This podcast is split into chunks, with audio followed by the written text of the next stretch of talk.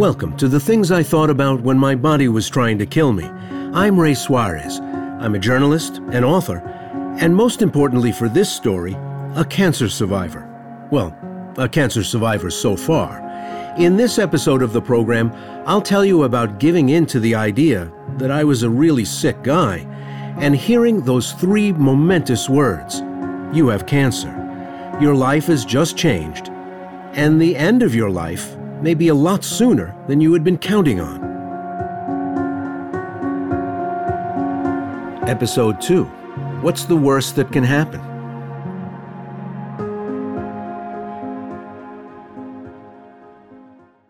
I grew up in the shadow of cancer.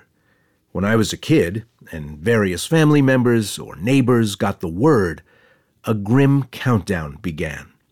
Parts of your insides were quickly removed. Maybe you bought some time, but in those days, it was considered a race you were eventually going to lose. It was only a matter of when, not if. But stunning progress had been made over the years. As people lived longer, we also got a lot better at diagnosis, at treatment, even remission and cure. So, just past my 60th birthday, I was in an age cohort which remembered cancer as a death sentence and also knew people who lived long and full lives after a diagnosis. The in your head you, the smart guy who does television and radio interviews with top doctors and shoots stories in hospitals about breakthrough procedures, writes and edits stories about various cancers becoming manageable chronic illnesses, that guy?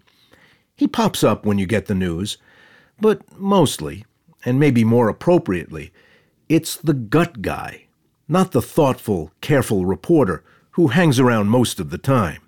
If you've never been through this, you may not realize you don't get the information you want and need all at once. You only find out bad news gradually, in dribs and drabs.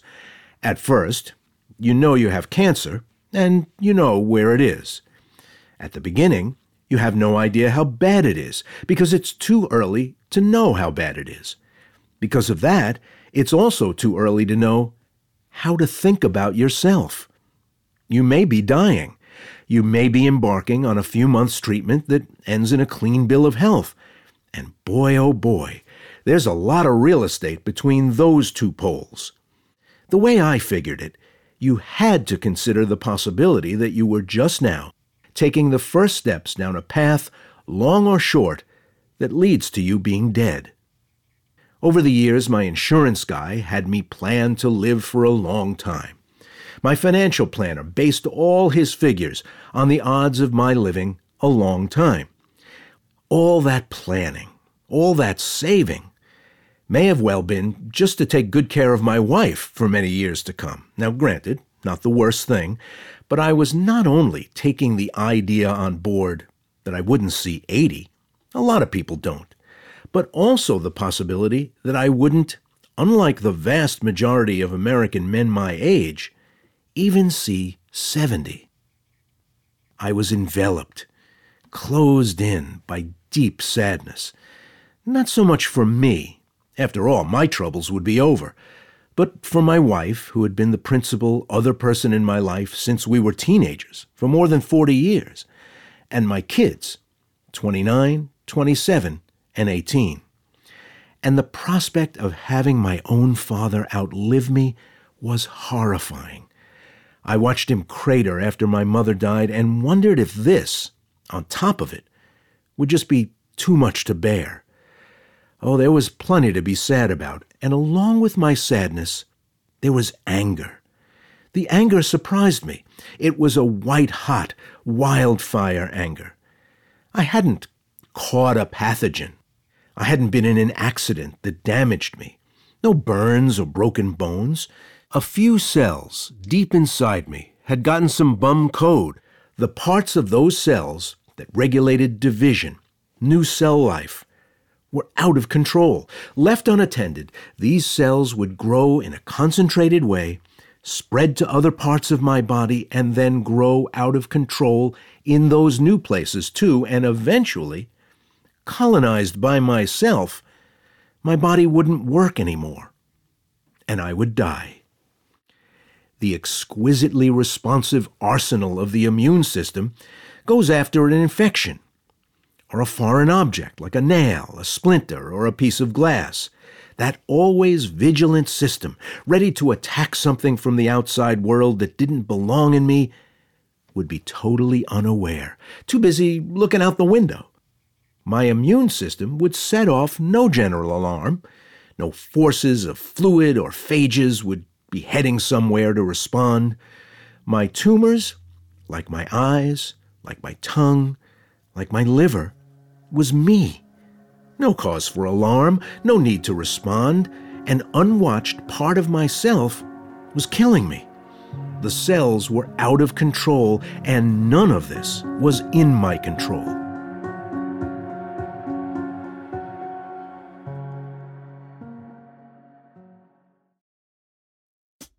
Hey nerds, I'm Sarah, the paper nerd, and if you've ever wondered what goes into that greeting card you just sent or received, well, quite a lot. Get your paper fix on the Paperfold, where I host an enchanting mix of personalities and players, all nerding out on my favorite topic, stationery. From the designs of our snail mail communications to the precious space created when two people correspond, there's a lot to cover. So come grab a seat in the stationery community's only five star paper salon, the Paperfold, now part of the Evergreen Podcast Network.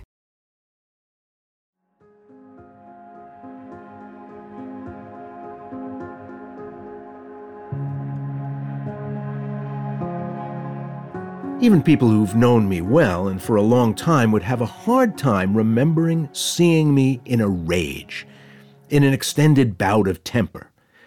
But part of that story is my own treasuring, maybe too much, of a sense of control, a sense of agency, an insistence that I wouldn't just let life happen to me, that I would have at least one hand on the steering wheel at all times. Sovereignty autonomy, participation. Now, some of that is an illusion, of course. You can't be fully in control of your life. But it was a cherished illusion. I insisted on being myself.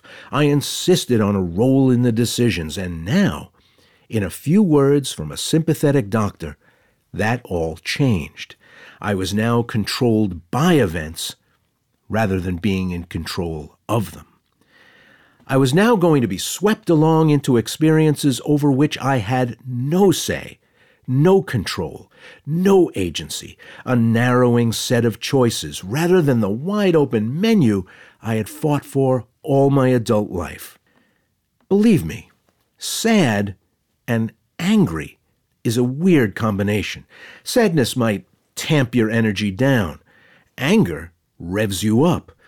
But if you've been through this experience yourself or been at the side of someone who's going through it, you may have experienced some of that.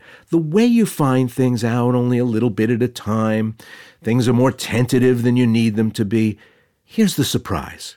As I contemplated a much shorter life than the average American man can plan for, as I waited impatiently for the results of the next test, for the scheduling of surgery, I was not tamped down by sadness or revved up by anger. Instead, an air of calm descended.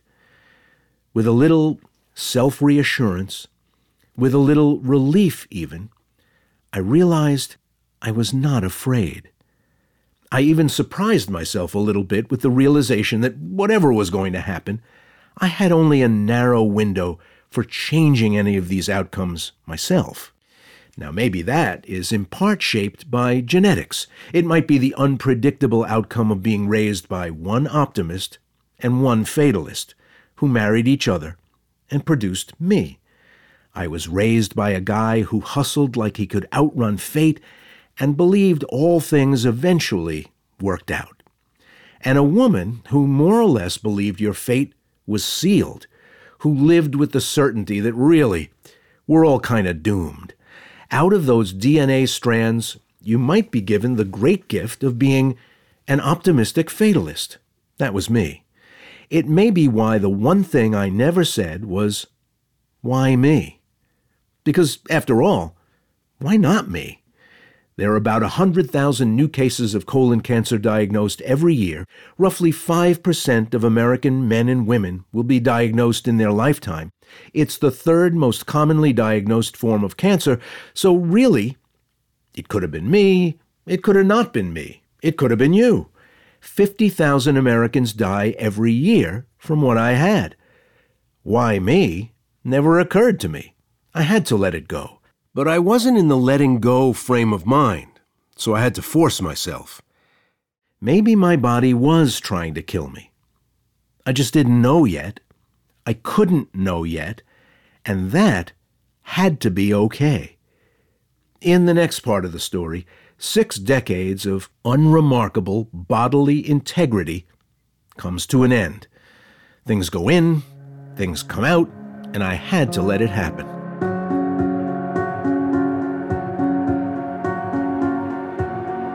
Thanks for listening to The Things I Thought About When My Body Was Trying to Kill Me. Of course, we're still right at the beginning.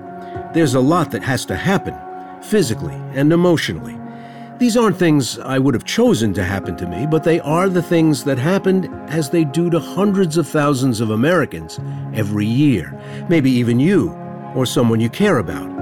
I hope you'll subscribe to this podcast and pass it on to others facing the same challenges somebody it might help, not only to find out how it goes, but maybe to compare notes or listen for insights that can comfort or reassure. In the next episode, a calm and furious patient, I head to the hospital to get opened up. I had to cover up my anger a little and be calm enough to cooperate with the people who were trying to help me and the people who love me. Join me for the next installment. My body was trying to kill me and I was trying to make it stop. If you enjoyed today's episode, please consider writing a review or sharing with a friend. This is a production of Evergreen Podcasts. Thanks go to producer and audio engineer Sean Rule Hoffman, production director Bridget Coyne, and executive producer Gerardo Orlando. Learn more at evergreenpodcasts.com.